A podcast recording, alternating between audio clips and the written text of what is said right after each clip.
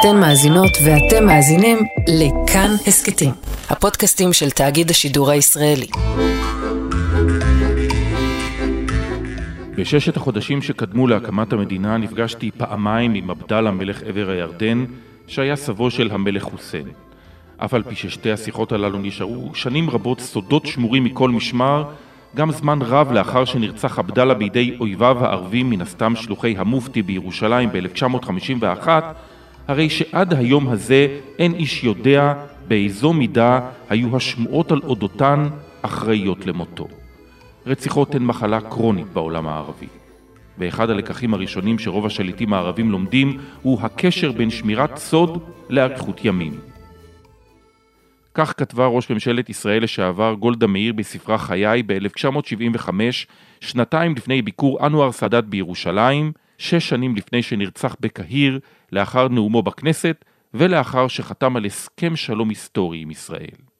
מה שכתבה גולדה, ראש ממשלה ושרת חוץ לשעבר, אולי מתמצת את מדיניות החוץ של מדינת ישראל לאורך שנים מול מדינות ערב. שאיפה לשבור את חומת הבדידות, רצון לפתוח אופקים חדשים עוד לפני הסכם, אבל העיקרון המוביל היה חשאיות. ואז הוא אומר, אנחנו ניפגש, ונחליט איך נחיה יחד, בשלום. הכל נעשה בחשאי, מחשש לשלומם של הפרטנרים, מחשש שהמגעים יתפוצצו או ינזקו, אז מה קרה לנו? האם במקום עקרון החשאיות, עקרון הלרוץ לספר לחבר'ה גובר? שלום, אתם על עוד יום, הסכת האקטואליה של כאן, אני יואב קרקובסקי. שנים נפגשו מנהיגי ישראל עם מנהיגי מדינות ערב, סיפורי מתח על טיסות סודיות של רבין, פרס ואפילו נתניהו, שעוטים על עצמם תחפושות בדרכם לבירות ערביות, זכורים היטב ומפרנסים אינסוף ספרים וסרטי תעודה מרתקים, כשהם מותרים לפרסום, שנים לאחר קיומם. היום ננסה להבין האם הפוליטיקה מתחילה לנצח את הדיפלומטיה. האם העובדה שקדנציה של שר חוץ שנקצבה לשנה עד לרוטציה, מחייבת אותו להצגת הישגים גם על חשבון ביטחון המדינה וגורל יחסי החוץ שלה? האם ידע ראש ממשלת ישראל בנימין נתניהו שדבר הפגישה של אלי כהן, שר החוץ, עם שרת החוץ הלובית יודלף? מה הנזק האמיתי של זה? גיל כהן כתבתנו המדינית ורועי קייס ראש תחום העולם הערבי כאן והם עם הסברים וניתוחים של מה התרחש מאחורי ולפני הקלעים של פגישת שר החוץ כהן עם שרת החוץ הלובית. שלום רועי קייס. שלום יואב קרקובסקי. בוא נספר קודם כל את השתלשלות העניינים כפי שידועה לך ככתב ופרשן שמסקר את העולם הערבי. כן, אז תראה, באופן עובדתי, מה שקרה זה שבאמת שר החוץ אלי כהן נפגש עם שרת החוץ הלובית ברומא, נג'לה אל-מנקוש, זה קורה ביום רביעי שעבר, אנחנו מדברים כמובן ביום רביעי הזה, שבוע לאחר מכן, כאשר השניים נפגשים ברומא, בתיווך איטלקי, פגישה שלפחות מהצד הישראלי מתקיימת למשך כמעט שעתיים. מהצד הלובי חשוב להגיד שלא ממש הייתה התייחסות לפגישה הזאת שעות די ארוכות אחרי החשיפה מהצד הישראלי. אלא מה שקרה הוא שבשעות האלה אנחנו ראינו יותר ויותר גינויים חריפים במערכת הפוליטית הלובית. חבר כסעיקה, חבר اجتماع מה יסמא בווזירת אל-חארג'יה, ליביה וגם הפגנות של תושבים שזעמו על הפגישה הזאת אחרי שהם נחשפו אליה מהתקשורת. نحن نشاهد منبطحا آخر مع من سبقه في خطاب المنبطحين للعدو الصهيوني כתוצאה מכך קרו שני דברים. משרד החוץ הלובי הוציא איזושהי הודעת הבהרה, שלמעשה ניסתה להגן על השרה הלובית, בטענה שזה היה מפגש אקראי, מקרי, לא משהו שתוכנן מראש, במהלך פגישה עם שר החוץ האיטלקי, ושהיא בכלל סירבה להיפגש עם מישהו, עם נציג מהישות הציונית, כך נכתב בהודעה. ובמקביל, ראש ממשלת האחדות בלוב, עבד אל חמיד א-דבייבה, הודיע על הפסקת עבודתה, על השעייתה מתפקידה והעברתה לחקירה, מינה לה גם מחליף. זה לפחות מבחינת הצד הלובי. מה שקרה לאחר מכן זה שההפגנות המשיכו אל תוך הלילה. ולמעשה, בשעות הצהריים, אותו ראש ממשלה החליט אה, להפוך את ההשעיה להדחה סופית. באותו לילה התבשרנו על כך שהיא גם עזבה את המדינה, עזבה אותה לטורקיה, עכשיו היא בכלל בלונדון, לפי כלי תקשורת בלוב.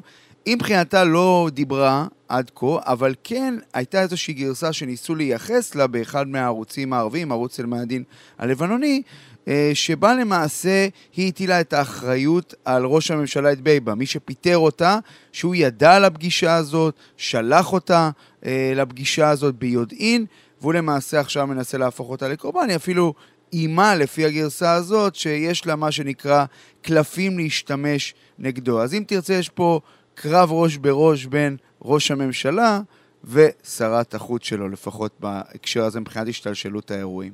מה, היא נפגשה עם אלי כהן בלי שראש הממשלה הלובי יודע מזה? אני בספק רב, ואני יכול להגיד לך שמהשיחות שאני מקיים, גם עם אישים בלוב, גם עם עיתונאים בלוב, אף אחד לא מאמין לאפשרות הזאת שהיא, מה שנקרא, פעלה באופן אינדיבידואלי, אה, בלי הסכמתו של אה, ראש ממשלת לוב את בייבה, ונגיד שגם היו פרסומים על כך שאת בייבה נועד לפני כמה חודשים עם ראש ה-CIA האמריקני, גם כן היו שם דיונים בנושא הנורמליזציה. כלומר, קשה מאוד לקבל את ההערכה שאת בייבה לא ידע, לא שמע, לא ראה, ורק התבשר על כך כאשר uh, משרד החוץ הישראלי הוציא את הפגישה הזאת uh, לאור. מה אנחנו יודעים על שרת החוץ הלובית? שרת החוץ הלובית, קודם כל, היא האישה הראשונה, שים לב, שהתמנתה לתפקיד הזה בלוב, לתפקיד של שרת חוץ. התמנתה לתפקיד במרס 2021, כאשר הוקמה ממשלת האחדות הלאומית בלוב, בראשותו של אותו אדבייבה. ועוד משהו מעניין, היא חוותה לא מעט משברים, משברים פוליטיים. היא למשל התבטאה נגד הנוכחות של הכוחות הטורקים בטריפולי, אותם כוחות שהוצבו כדי להגן על הממשלה שהיא חלק ממנה מהמתקפה של כוחותיו של הגנרל חפטר, מי ששולט במזרח לוב. היא גם הסתבכה עם המועצה הנשיאותית הלובית אחרי שהצהירה הצהרות שלא עלו בקנה אחד עם המדיניות הלובית בנוגע לאסון לוקרבי, אותו אסון שלוב אחראית לו, אנחנו מדברים על האסון ב-1988, היא הביעה תנחומים, אה, הציעה גם לשתף פעולה עם האמריקנים בנושא של הסגרת אה, חשודים לובים בפרשה הזאת, והמועצה הנשיאותית הלובית, קרקובסקי, אפילו החליטה להשעות אותה בגלל שהיא מה שנקרא יותר מדי עצמאית במדיניותה, אבל את בייבה, אותו ראש ממשלה, הוא הפך את ההחלטה, אמר זה לא הסמכות שלכם, ולמעשה היא נותרה אה, בתפקידה. אנחנו מדברים ממש על 2021, אה, באותה שנה שהתמנתה לתפקיד. באופן כללי נגיד שהיא גם נולדה בבריטניה למשפחה לובית, היא אה, עשתה תואר שני במשפט פלילי באוניברסיטת בנגזי במזרח לוב, וגם יש לה כמה מחקרים בנושא של המעבר ממלחמה לשלום, אפילו עשתה תואר שני ודוקטורט באוניברסיטאות בארצות הברית בנושא הזה, אז מה שנקרא, יש לה רזומה מאוד מאוד עשיר, היא גם עורכת דין, גם פוליטיקאית. אה, ספק רב אם היא תחזור לפוליטיקה הלובית בקרוב. איך הממשלה הלובית מתמודדת עם הביקורת? נזכיר שהיו מהומות שהביאו בסופו של דבר להדחתה של שרת החוץ אה, מתפקידה. מאז שקט בלוב? אז תראה, לא ממש שקט בלוב. גם אחרי הלילה הראשון של ההפגנות, אז היו עוד לילות עם הפגנות, שלמעשה ההפגנות אה, נועדו אה, לקרוא להפלת הממשלה. כלומר, זה לא מתמקד רק בשרת החוץ הלובית. אתה שואל איך הממשלה הזאת מתמודדת. אז קודם כל, את בייבה מנסה לשדר עסקים כרגיל. אה, אני סתם עקבתי אחר כמה פעילויות שגרתיות שלו בימים האחרונים, אפילו היה באיזה חתונה של קרוב משפחה שלו, אבל הוא כן מנסה להתנער מהסיפור הזה, ואולי השיא של הקמפיין שלו, הקמפיין התקשורתי שלו, להתנער מהאחריות שלו לפרשה הזאת, הוא הביקור שהוא קיים יממה לאחר מכן בשגרירות הפלסטינית בטריפולי, שם הוא גם הודיע לאנשי השגרירות על החלטתו אה, לפטר את השרה, אמר אנחנו עומדים לצד הפלסטינים, אה, מתנגדים לנורמליזציה. זה לפחות מבחינתו הניסיון להתמודד עם הפרשה הזאת. אני חושב שהדבר, מבחינתו שהוא היה הכי רוצה כרגע, זה להשכיח אותה מסדר היום הציבורי. הבעיה הגדולה, קרקובסקי, שמדובר בממשלה שגם ממילא, עוד לפני התקרית הזאת, התקרית הדיפלומטית הזאת, זאת ממשלה שיש לה מבקרים רבים בלוב, שהלגיטימציה שלה והלגיטימיות שלה מוטלת בספק, ולכן מבחינתו הוא נמצא בעמדה מאוד מאוד אה, רגישה, כשהאירוע הזה הוסיף עוד חומרים למתנגדים שלו כדי לנגח אותו, את ראש הממשלה עבד אל חמיד את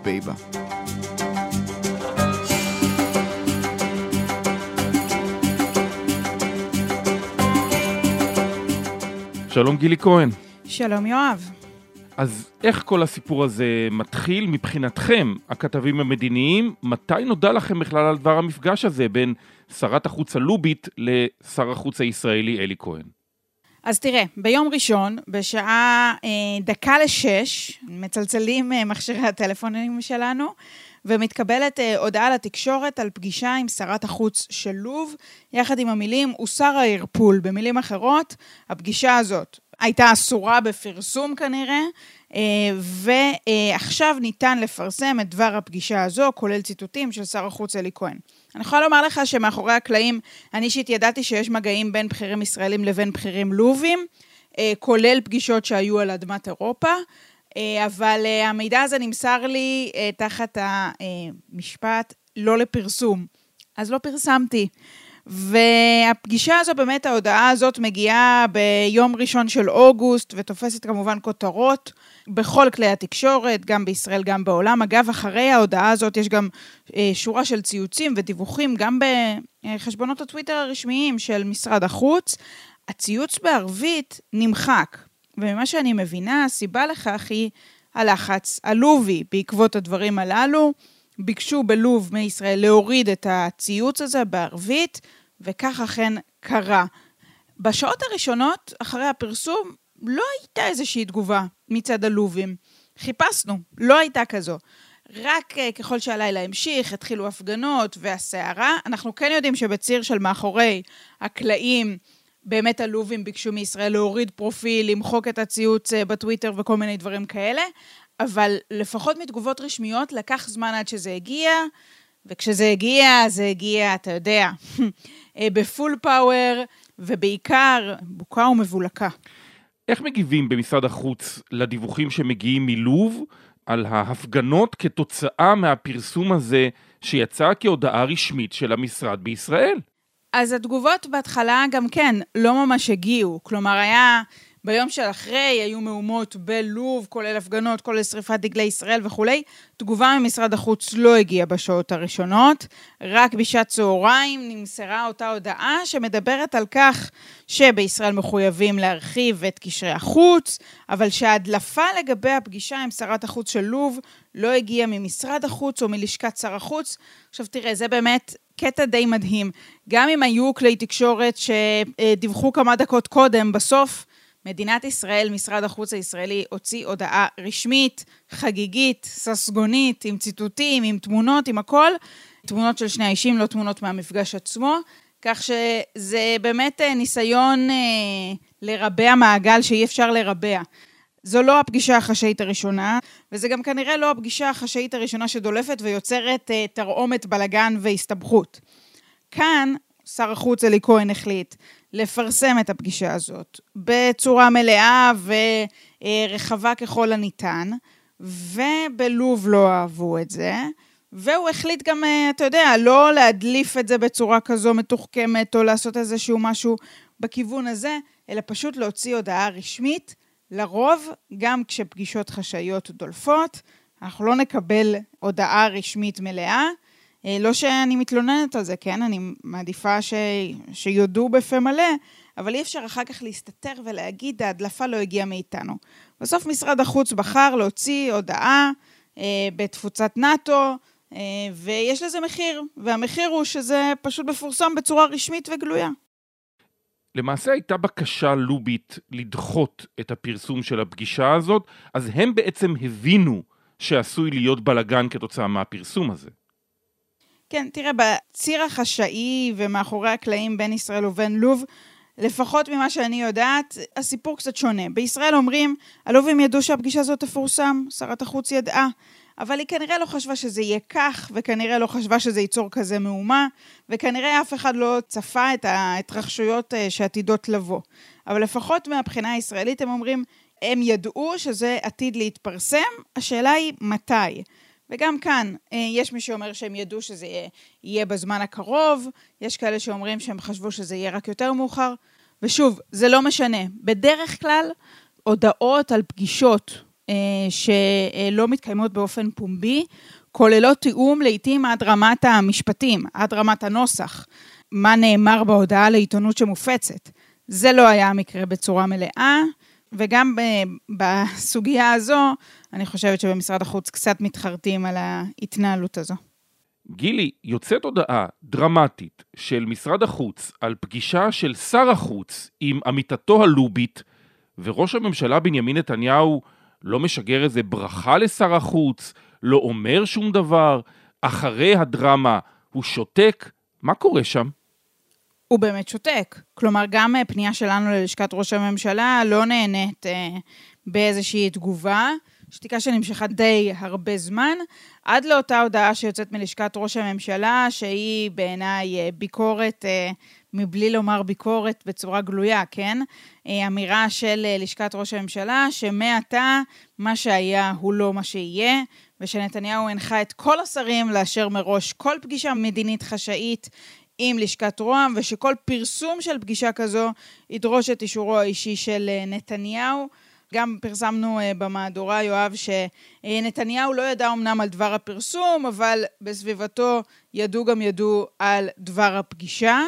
כאמור, גם קדמו לפגישות רקע, פגישות הכנה בין גורמים בכירים ישראלים אחרים, uh, עם שרת החוץ uh, הלובית, כך שיש פה ניסיון מצד אחד uh, להצטייר כאילו, אתה יודע, לי זה לא קרה, האמת היא קצת שונה, גם לנתניהו דלפו פגישות חשאיות, ובשורה התחתונה, כן, זה לא ההתנהלות שמלווה בדרך כלל פרסומים מן הסוג הזה ופגישות מן הסוג הזה, ואני חושבת שכולנו רואים את הסערה ואת הבלגן שהתחוללו בעקבות כך. באופוזיציה, גילי, חוגגים על הגב של אה, שר החוץ כהן. זה מתחיל אפילו מאביגדור ליברמן, שהיה שר חוץ תקופה קצרה. כאן פה פשוט היה מהלך של יחסי ציבור. רץ אה, מישהו לספר לחבר'ה, זה גורם נזק לא ישוער. וראש האופוזיציה לפיד, שהיה גם ראש ממשלה וגם שר חוץ, אומר ככה לא בונים יחסי חוץ בין ישראל לבין מדינות ערב, גם לי היו פגישות חשאיות, אף אחד עוד לא יודע עליהן.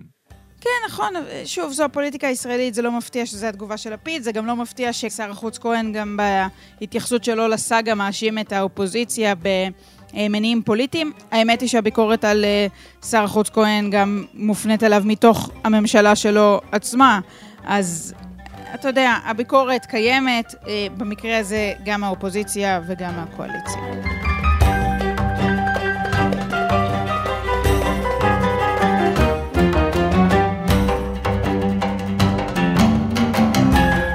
אוקיי, אז בואו נחזור עכשיו אחורה, כדי להבין קצת יותר את המצב בלוב ועל איזה ממשלה בדיוק אנחנו מדברים שם, ונראה לי שהנקודה שבה כדאי להתחיל היא בימיו של השליט האחרון ששלט שם ביד רמה, מועמר קדאפי. נכון, תראה, מועמר קדאפי היה שליט ששלט, אה, כמו שציינת, מה שנקרא ביד רמה והצליח איכשהו לחבר את הפאזל הזה שנקרא לו. ולמה אני אומר פאזל? מבחינה שבטית יש שם חלוקה מאוד מאוד משמעותית. לוב באופן אה, היסטורי אה, הייתה מחולקת לשלושה חלקים, טריפוליטנה, פזאן, קרינייקה במזרח. כלומר, יש שם באמת חלוקה מאוד מאוד משמעותית, וקדאפי הצליח לחבר את הדבר הזה במשך עשרות שנים. אלא מה שקרה שאחרי למעשה שקדאפי אה, נפל מהשלטון וחוסל, לוב גם היום, 12 שנה לאחר מכן, לא מצליחה להתאושש, לא מצליחה להתחבר מחדש, הרבה מאוד יריבויות, הרבה מאוד סכסוכים, הרבה מאוד עימותים מזוינים, מלחמת אזרחים לא פחות, כאשר אה, מאז נפילתו של קדאפי, יש בלוב כמה מוקדי שליטה. יש את אה, מוקד השליטה בטריפולי, במערב, הבירה, אה, שלמעשה שם נמצאת הממשלה גם כיום, ממשלת האחדות הלאומית. ובמזרח יש לך אה, מוקד שלטון אחר, שהאישיות הדומיננטית בו היא הגנרל חליפה חפטר, מי שערק ממשטר קדאפי אה, ולמעשה חזר בעקבות נפילתו של משטר קדאפי. בשנים האחרונות אנחנו ראינו לא מעט עימותים מזוינים בין כוחותיו של חפטר, שנתמך בידי כוחות אזוריים, בינלאומיים, מצרים, רוסיה, גם הצרפתים יש שיגידו, לבין uh, הכוחות שנמצאים בבירה טריפולי, שנתמכים בידי טורקיה וקטאר. ולמעשה, מה שקרה ב-2021, שאת בייבה וחפטר הצליחו להגיע לאיזושהי נוסחה של הקמת ממשלת אחדות לאומית, שהמטרה שלה, שים לב, קרקובסקי, להכין את המדינה לבחירות לפרלמנט ולנשיאות. אלא שמה שקרה הוא שהיו אמורות להתקיים בחירות לפרלמנט ולנשיאות בחודש דצמבר 2021, שאפילו בנו של קדאפי, סייף אל-אסלאם, היה אמור להתמודד בהן, אבל הבחירות האלה עד היום לא התקיימו לנוכח מחלוקות לגבי איך זה יתבצע וכל מיני סמכויות ועניינים כאלה ואחרים. ולכן הממשלה הזאת, גם ככה יש מי שרואה בממשלה שאין לה באמת סמכות. וכשמחברים את הצעד הזה של מפגש פומבי עם שר חוץ ישראלי, ממדינה שאין לה יחסים עם לוב, אז מקבלים את מה שאנחנו מקבלים אה, מבחינת אה, מהומות, מבחינת כעס, זעם. הפרלמנט שנמצא בכלל בבנגזי, במזרח, כלומר, הממשלה נמצאת במערב והפרלמנט נמצא במזרח, הוא יוצא נגד הממשלה שלו. המועצה הנשיאותית יוצאת נגד הממשלה בטריפולי. כלומר, אפשר להבין שיש פה, מעבר לזעם המובן על כך שבאמת מדובר פה באיזושהי חריגה מהכללים, מהמוסכמות, יש פה גם הרבה עניינים של פוליטיקה פנימית, בניסיון להזיז את אדבייבה מהכיסא שלו, ואני חושב שזאת השאלה הגדולה. האם הצעד הזה, כלומר חשיפת הפגישה הזאת של שרת החוץ עלובית עם שר החוץ אלי כהן, תעלה גם לדבייבה בכיסאו, ולא רק לשרת עלובית בכיסאה, היא למעשה הסיפור שלה כבר די גמור. אז לוב של קדאפי היא לוב אחרת, אבל עדיין מאוד משוסעת. למה היא מאוד מאוד מעניינת את העולם המערבי? למה היא בכלל מעניינת את ישראל? את העולם המערבי היא מעניינת כיוון שקודם כל לוב זו מדינה עם עתודות נפט מאוד מאוד גדולות, שזה דבר שמן הסתם מושך כוחות מערביים אה, למזרח התיכון כמו שאנחנו יודעים. והדבר השני, לוב היא מדינה שנמצאת במיקום אסטרטגי לחופי הים התיכון, יש מי שמגדיר אותה השער לאירופה מבחינת מהגרים, ובזמן קדאפי, אחד הסיכומים שהיו בינו לבין המערב, שהוא למעשה מה שנקרא נמצא על השיבר, כלומר הוא אה, מונע זרימה המונית של מהגרים כדי שמן הסתם אה, האירופים לא ייפגעו מהדבר הזה. לכן אנחנו רואים שיש ניסיונות מאוד מאוד קדחתניים של הקהילה הבינלאומית למצוא איזשהו פתרון למצב בלוב, גם של האו"ם, גם של המעצמות. אנחנו רואים את זה גם בשנים האחרונות. עכשיו, מבחינה ישראלית, אין ספק שקודם כל ישראל אה, באופן כללי מעוניינת להרחיב את מעגל השלום עם מדינות ערב. אנחנו מדברים על אה, לוב שהיא באמת מדינה אה, בצפון אה, אפריקה, מדינה גדולה, מדינה שיש בה היסטוריה ומורשת של יהודי לוב, יש קהילה משמעותית של יוצאי לוב בישראל, ולכן מן הסתם יש אינטרס ישראלי להרחיב את המעגל הזה.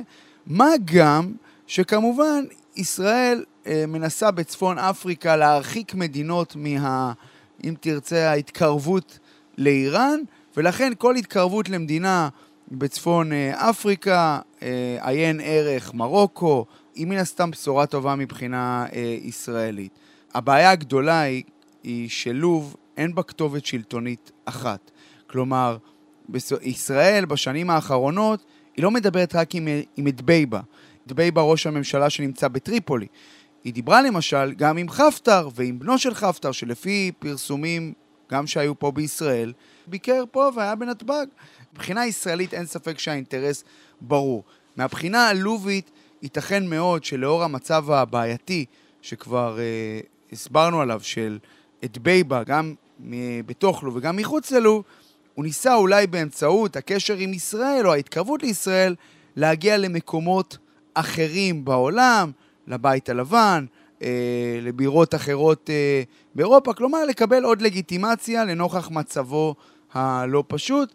חשוב להגיד שהמצב בלוב, קרקובסקי, קצת מזכיר לנו מצב שבמדינה אחרת, אה, סודאן, מדינה שעל פניו, על הנייר, יש לנו הסכם נורמליזציה איתה, היא למעשה המנרמלת השלישית בשנת 2020, אחרי האמירויות ובחריין. אלא שהנורמליזציה הזאת לא ממש זזה, כי בחודשים האחרונים יש בסודאן מלחמת אזרחים, מלחמת גנרלים יותר נכון, בין השליט אל-בורן לבין הסגן שלו חמתי, וגם פה ישראל פועלת בכמה כיוונים. היא, היא עובדת גם עם חמתי, גורמים מסוימים עובדים עם חמתי, גורמים אחרים עובדים עם אל-בורן, וזה מה שנקרא יוצר, אה, אם תרצה, סוג של אה, בעייתיות גם. וגם סודאן, כאשר אה, נודע הקשר עם ישראל, גם שם נוצר אי שקט פנימי על רקע הביקורת של אופוזיציה כלפי השלטון על היחסים עם ישראל. נכון, אתה בהחלט צודק, אין ספק. סודאן, אה, אנחנו, חרטום היא, היא עיר הבירה של שלושת הלאווים, אותה פסגה ערבית אחרי מלחמת ששת הימים, שבה נאמר לא למשא ומתן עם ישראל, לא להידברות עם ישראל, לא לשלום עם ישראל, ולכן, מן הסתם, יש לא מעט גורמים בסודאן שמאוד לא אוהבים את היחסים האלה אה, עם ישראל. ונגיד שוב, שגם שם בסודאן, הרי מה בסופו של דבר הסודנים רצו מהיחסים עם ישראל? הם רצו להתקרב לאמריקנים, שלמעשה האמריקנים יורידו את הסנקציות שהיו מוטלות על סודאן אה, בשל היותה מדינה תומכת בטרור עוד מזמן עומר אל-בשיר. כלומר, הם ראו בישראל גשר כדי להגיע לאמריקנים. אלא שמאז אותה הכרזה על נורמליזציה, אה, סודאן היא מדינה שמתפרקת. אלבוראן לא מצליח לייצב אותה, הסגן שלו כאמור יצא נגדו, אה, וגם שם לא מעט כוחות אזוריים ובינלאומיים מעורבים, כלומר תומכים בכל אחד מהצדדים, ובסופו של דבר בשורה התחתונה קרקובסקי, הנורמליזציה הזאת לא מתקדמת לשום מקום, אה, שגרירויות אה, בחרטום ובירושלים קשה לראות בתקופה הקרובה, ואני גם אגיד שגם שגרירות ישראלית בטריפולי או שגרירות לובית בתל אביב או בירושלים, כנראה שאנחנו לא נראה בתקופה הקרובה. רועי קייס, תודה רבה. תודה.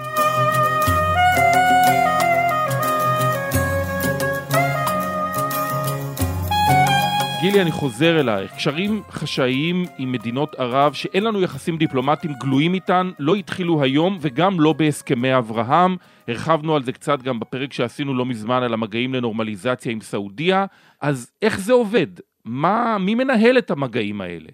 בעיקרון, אה, מי שאמון על הקשרים בין ישראל ובין מדינות של ישראל אין קשרים דיפלומטיים, זה המוסד, יש אגף במוסד אה, שאחראי על הרחבת הקשרים הללו אה, ובכלל על קיומם של קשרים חשאיים. במקביל, גם במשרד החוץ, והאמת היא שגם במל"ל, יש גורמים שעוסקים גם בסוגיה הזו. במשרד החוץ במשך שנים ארוכות היה את אה, ברוס קשדן, אה, דיפלומט אה, מאוד מרשים, שבמשך שנים ארוכות נע ונד באזור המפרץ ולא רק, כדי להרחיב את הקשרים בין ישראל ובין אותן מדינות. גם יש היום דיפלומטים נוספים שעוסקים בסוגיה הזאת בתצורות קצת שונות. ואולי הסיפור האמיתי, שהוא המנוע של כל העלילה הזו, זה העובדה שמנכ"ל משרד החוץ, רונן לוי, שמכונה מעוז, הוא למעשה נסע בטיקט הזה כשהוא היה במל"ל, במטה לביטחון לאומי. הוא היה ראש אגף אפריקה ומזרח תיכון, ובמידה רבה היה אמון על הקשרים הללו עם מדינות של ישראל. אין יחסים דיפלומטיים, כן גם הוא. והמעורבות הזו של כל כך הרבה אנשים, שלכל אחד יש אינטרס מן הצד אה, שלו, מן הסתם, המוסד מעדיף תמיד שהקשרים הללו יהיו חשאיים יותר, ומשרד החוץ תמיד רוצה שהקשרים הללו יהיו גלויים יותר. ובתווך גם המל"ל, שמוכוון על ידי אה, ראש הממשלה, יש לו אולי אינטרסים קצת שונים. אז אה, יש פה באמת הרבה מתיחות. אגב, לא רק בסיפור הלובי, אלא לאורך שנים וביקורת אה, של כל הצדדים על כל הצדדים, כן? אף אחד פה לא יוצא עם דף נקי. על המעורבות, על הבחישות, על מי נפגש, איך נפגש, מתי נפגשים, יש פרוטוקול, אין פרוטוקול, מה עושים. כל זה מן הסתם, אתה יודע, גם בבלגן הישראלי וגם בכלל, אלו קשרים שהם בדרך כלל מלאי אה, אפיל מסתורין סקסי כזה, אה, ולפעמים זה לא מצליח. מגיעים מחופשים עם פאות. בנובמבר 2020 פורסם דבר ביקורו של נתניהו בסעודיה, שם הוא נפגש עם יורש העצר בן סלמן. לשכת ראש הממשלה לא התייחסה בפומבי לביקור, גם לא הסעודים. אה, נכון, אבל הסיפור הזה דווקא מדגים בעיניי שגם לנתניהו היו גליצ'ים בכל מה שקשור לפגישות חשאיות. אם אתה זוכר, אז היינו בתקופת בחירות בפעם המי יודע כמה, והדיווח הזה באופן חריג ביותר אושר על ידי הצנזורה הצבאית בלחץ או באישורה של לשכת נתניהו, וזה לא היה מקרי, זה היה מאוד חריג. אז נכון, לשכת ראש הממשלה במקרה אה, אז, עם אותה טיסה לנאום והפגישה עם מוחמד בן סלמן, לא הוציאה הודעה רשמית, אבל אה, אישור רשמי היה גם היה, גם אם לא נאמר בצורה גלויה, אבל אה, גורמים רשמיים אישרו את הדברים, ובעיקר אישרו לצנזורה לפרסם את דבר הטיסה, הפגישה, הנסיעה, וזה כן יצר, גם במקרה הזה, יצר תחושת אי נוחות וביקורת מצד הסעודים. אה, רועי קייס, כתבנו, אם אני זוכרת נכון, גם דיווח על איזשהו צינון וזעם סעודי בעקבות ההדלפה, בעקבות הפרסום הזה, שליווה במשך תקופה ארוכה את הקשר בין ישראל ובין סעודיה. יש עוד מדינות שנמצאות בארון הדיפלומטי ועכשיו אולי יחששו להיפגש עם נציגים ישראלים מחשש להדלפות? אז תראה, אני לא יודעת להגיד לך אם אותן מדינות יחששו או לא, בסוף, מן הסתם הקשרים האלה הם רגישים, והמדינות הללו לוקחות סיכון, אבל כן, יש עוד מדינות שנמצאות בארון, ובישראל עובדים על להרחיב את הקשרים איתם, שהיו פגישות בעבר, שהיו שיחות טלפון, אינדונזיה כדוגמה, את סעודיה, אתה יודע, מיותר להזכיר בכלל במשוואה הזו, אבל היו עוד פגישות ועוד קשרים כאלה שנרקמו לאורך השנים, שנמצאים בשלב כזה או אחר מבחינת ההוצאה שלהם לאור, גם מדינות באפריקה, אה, גם מדינות אה, באסיה.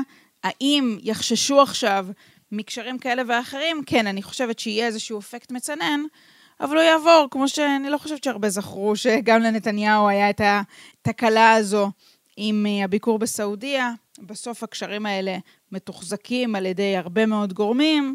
נדמה לי שזה גם מה שיהיה במקרה הזה. יכול להיות שהעובדה ששר חוץ מקבל קדנציה של שנה עד הרוטציה, היא הסיבה שבגללה הוא צריך לרשום הישג, ולכן יוצאת הודעה חריגה מאוד, כמו זאת של הפגישה עם אה, שרת החוץ הלובית? אני חושבת שחד משמעית יש קשר בין הדברים. זה, אם תרצה, שורש הבעיה. העובדה שיש פה אה, שר חוץ לשנה, ואז אה, נכנס שר חוץ מחליף לשנתיים, ואז עולה מהספסל שוב שר החוץ כהן לעוד שנה, זה באמת שורש הבעיה פה. התייחסות ליחסי החוץ כאל תיק פוליטי שצריך לעבור ולרבע איזשהו מעגל פוליטי מורכב. אני חושבת שזו התוצאה. גילי כהן, תודה רבה רבה. תודה.